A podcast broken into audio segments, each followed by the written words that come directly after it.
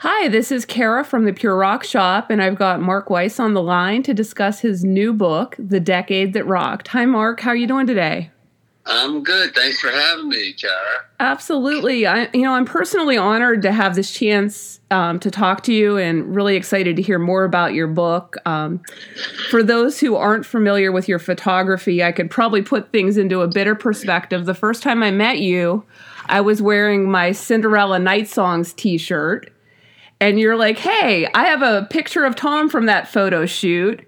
And you found me a postcard that you had with you on Monsters of Rock Cruise and gave me a picture I'd never seen before from um, the day that album photo was taken. So, uh, yeah. Um, you've certainly accomplished so much in your career. What has it been like for you to take a look back and um, go through all these old photos from the past few decades? Yeah, it's it's a trip. You know, it's like uh, it's like I always wanted. I, I always wanted to do, put my photos together in a collection. I never really had a portfolio. I was so busy back then, and I it was I was like a machine. I just kept kept on going because there was you know I wasn't like a band. I was like I, I was working with all the bands. Like with a, with like a band, they would go on tour, then they would go home, relax a little bit, do a record and they go out again. So they have, you know, some time in between. I would right. be like, I'd be nonstop. I'd go out with Dokken, then Ratt, then Motley, then Ozzy, and whoever, you know. So uh, my my life never stopped, and it just kept going. And I wasn't, you know, I just kept piling things in boxes and and magazines. I always wanted, I always wanted to like cut them out and put them in a portfolio and and do things like that. But I just was too busy on, on the run doing everything. And so now I have the opportunity 40 years later, 30, 40 years later to like put it in one spot and then just kind of see what comes out of it. And, uh, and I'm really happy the way it came out. I do it chronologically in chapters. You know, the first 15, 20 pages is my early years, you know, from first time I got my camera when I was 12 until uh, you know, 1980, you know, and then and then I go into uh, heavy on on you know how my career developed, how I met people, what were the game changing events for me, photo shoots. Uh, you know, this book was really important to me because it. I, I was trying to figure out what kind of book to do. Do I do like, you know, which pictures do I choose and how many and what, who am I going to leave out? So I had to mm. just really stay true to like the subject and really what shoots helped shape me as a photographer and, and with my career. And, and that's kind of how the book kind of took its shape. And then and then at the end of the 600 pages that I des- designed with the designer we had to cut it down to like half of it. And then they gave me an extra 100 pages. So it ended up being almost 400 pages yeah, I, I, can't wait to get a hard copy and you know physically look through it. You know, you sent me the PDF to check out the preview, and I think um, I was even mentioning it to my kids before I got on the phone with you, and they're like, "Wow, that would be such a cool coffee table book if we had a coffee table." But really, like, it's something that I think people are going to want to flip through over and over again because it brings back yeah. a lot of memories for for music fans as well because you know we we lived that history and you know we went to those shows and saw those album covers and you know remember those artists from years ago what they looked like then and you know how they've changed over the years yeah, it's funny when you mentioned the coffee table. I, ne- I never, you know, I never even knew what a coffee table book was. It was like I wasn't, I didn't even know why it was called a coffee table book. You know, like I didn't even know there was such like what is a coffee table? You know, and then there's the, the old Seinfeld, and that's when I figured out what a coffee table was. and, and uh, it's funny. I start my promo. I don't know if you saw my latest promo, but I used a little like five seconds of that skit in the beginning oh, of my uh, okay. uh, promo, my book. I just re- I just re-edited it. I had to put it in there, and uh, and so I, you know, when during this pandemic and I was sitting around in front of the computer and buying things on Amazon, I'm like, you know, I want a coffee table, you know, to put my, cause I don't have one, you know? So I typed in heavy metal coffee table and I, the first one that popped up, it, it was like, you know, it was made out of wood, but it looked like metal the way it was painted. It had these big wheels on it and studs. So I, that's, I have a, my, all my collection of a little setup with my, with my coffee table books. That's very cool. Yeah, um, you know, I, I have scrapbooks, um, and that's how I've preserved all of my memories from, you know, and I haven't been at this as long as you, but I'm, you know, just the ticket stubs and the backstage passes and, you know, photos with all the people I've met. And um, that's been quite an undertaking that I'm actually finally starting to catch up on now that we have this downtime because, you know, it is constantly, you know, typically things happen every day and you, you just keep going and you throw it all in a box and h- hope to look at it again is there yeah. any, is there anything that you lost over the years you know as you went back through things that you know you're sad that you weren't able to document uh what do you mean doc, uh, you know like a, as you're pulling together the stuff for the book anything that yeah. got lost or damaged that yeah, yeah. Uh, well um my Randy Rhoads photos. I know I have them somewhere, but luckily I made a print and it was good enough to make a full page out of it in my book. But there okay. was like some outtakes and things. But like, you know, what I do is like when I find something special, I want to do something, I'll put it in a pile and then I'll forget about it and I'll get involved with other things. So I have all these different piles. I mean, my place is pretty organized, but mm-hmm. over the years, I, you know, you get distracted and do different things. So yeah. the Randy Rhoads negatives I can't find. I still can't find them. So I'm a little upset about that. However, while looking for that, I found like the picture of Jon Bon Jovi uh, when okay. he was 18. I didn't even know he had. I had pictures of the rest when he was at 18 years old. I knew I shot Southside Johnny that day, but when I saw those negatives and I was looking for the Randy Wreck negatives, I saw the Jon Bon Jovi photo. Gotcha. So it was kind of like you know, even Steven on that one. Yeah. So I'm curious as to how you um, first got involved with ph- photography. I know you mentioned like you were 12 when you got your camera, and I, I read the story in your book. Um, was it music that drew you to photography, or was you know it photography itself? Well, at first, it, it was photography itself because I, when I was 12, I wasn't really into music, really. I just listened to AM radio. I wasn't into bands or anything like that. I didn't buy things. So it was really, uh, at first, it was just the act of, of something that was interesting to me. And then I got bored of this act, you know, by taking pictures of my kids and not my kids, my dog and my brother and things like that. So I got bored of it and I put it down. And then when I was 13, like a year after I got the camera, and then uh, I started going to concerts. My brother started a band. He was in a band across the street, and he started buying albums. And I started. He started getting subscriptions to Circus Magazine.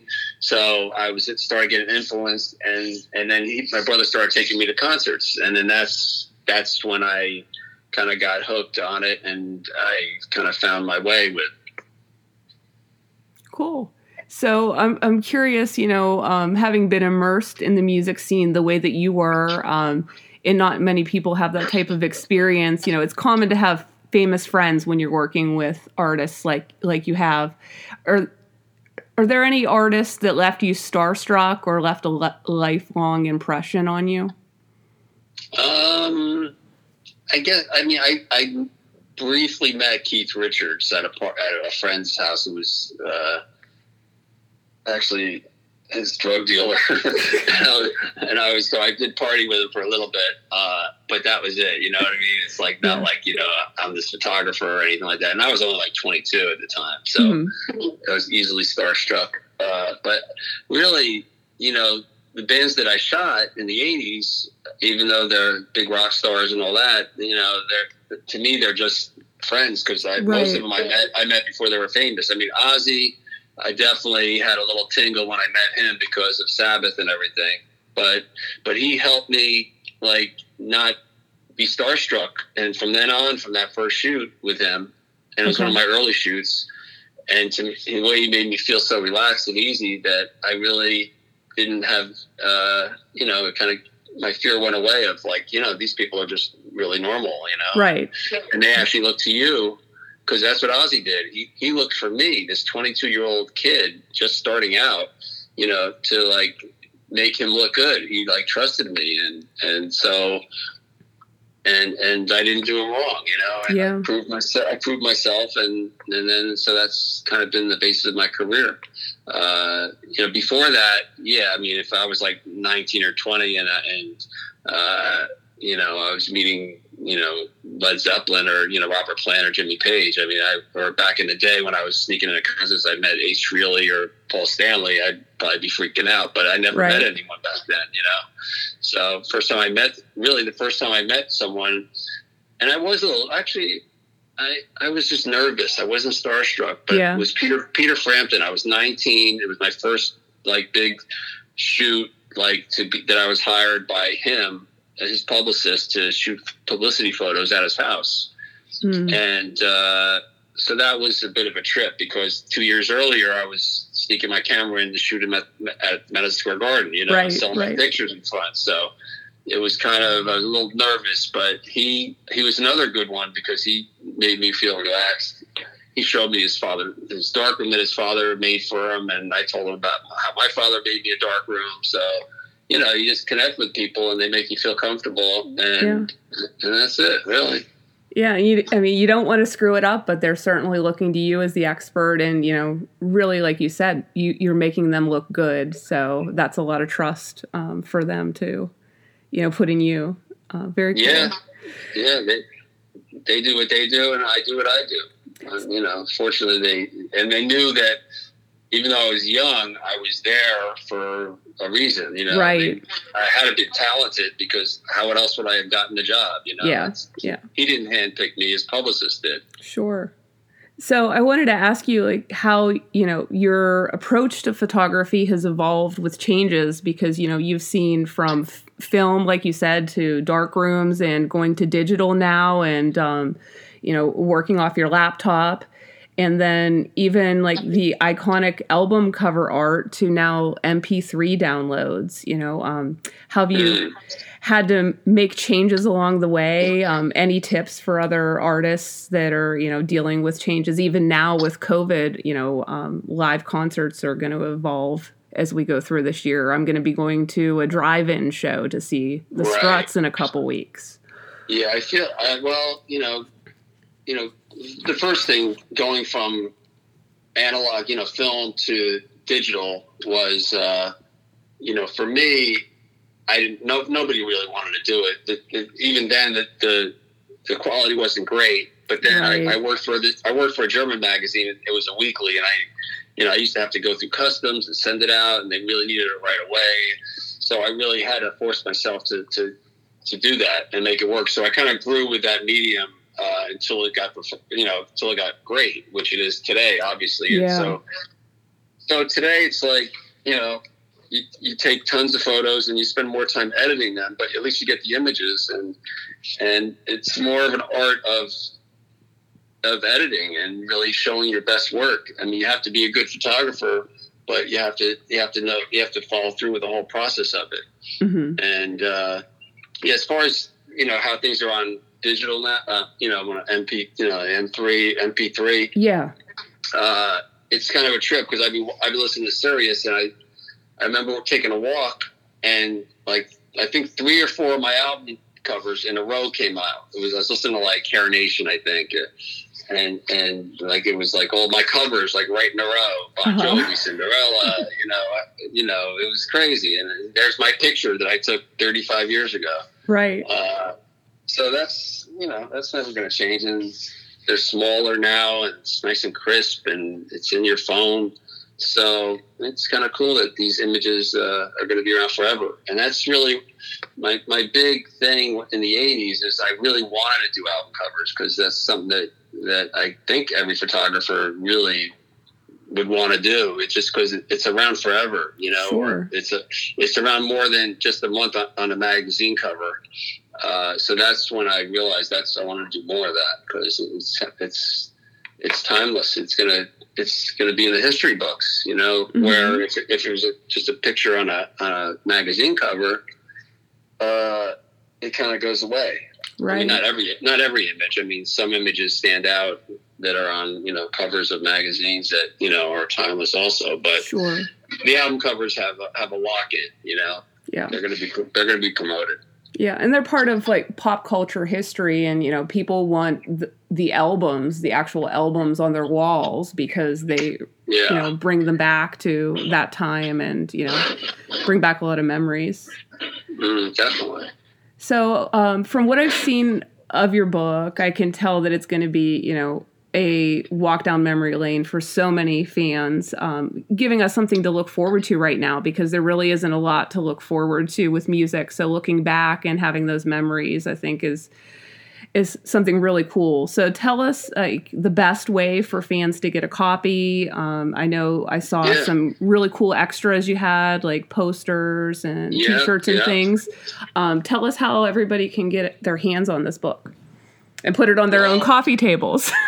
Yeah, exactly. Right. uh, well, uh, you know, it, it sold out. Like it, it was number. It was released on June second, and it entered at number one on the Amazon charts. You know, the heavy metal charts, and, Mhm. and also also other charts too, which is kind of you know I wasn't expecting.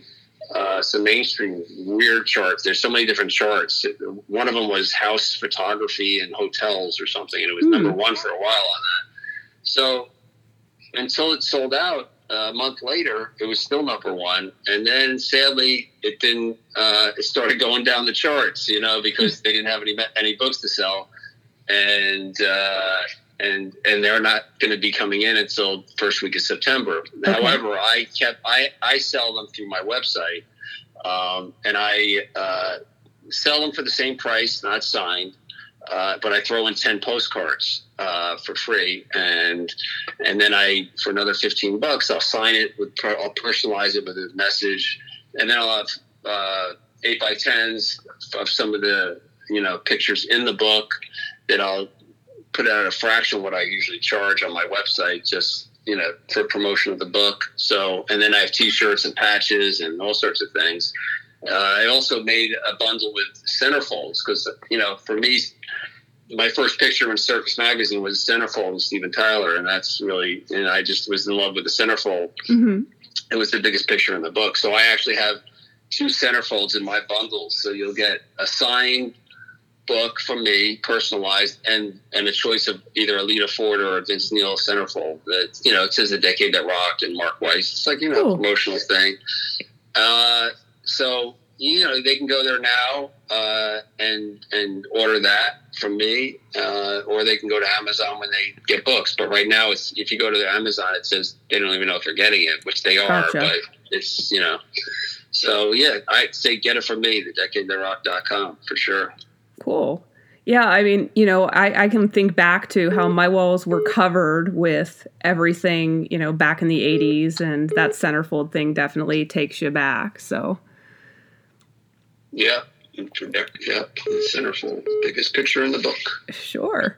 So, well, thanks so much, Mark, for joining us today here at the Pure Rock Shop. I appreciate your time and um, definitely look forward to getting my own copy, hard copy for um, the coffee table I don't have, but I have an end table and it's definitely going to make its way there. So, um, Okay. appreciate Yeah. it. Yep, and I also have uh, a, a skateboard line coming out with some of the images. Uh, Oh, cool. And I have uh, a, like a, sh- a shirt line too that's going to be in like Nordstrom's and high end boutique shops. That's going to be you know women's women's shirts. So that's going to be coming out very shortly with the, five of the artists like Dee Snider. I have Don Dokken, Stephen Pearcy, Tom Keifer, and uh, Steven Adler. And uh, hopefully, we're going to get Sebastian Bach uh, uh, to get involved in it as well to start. Okay. That's very So- cool.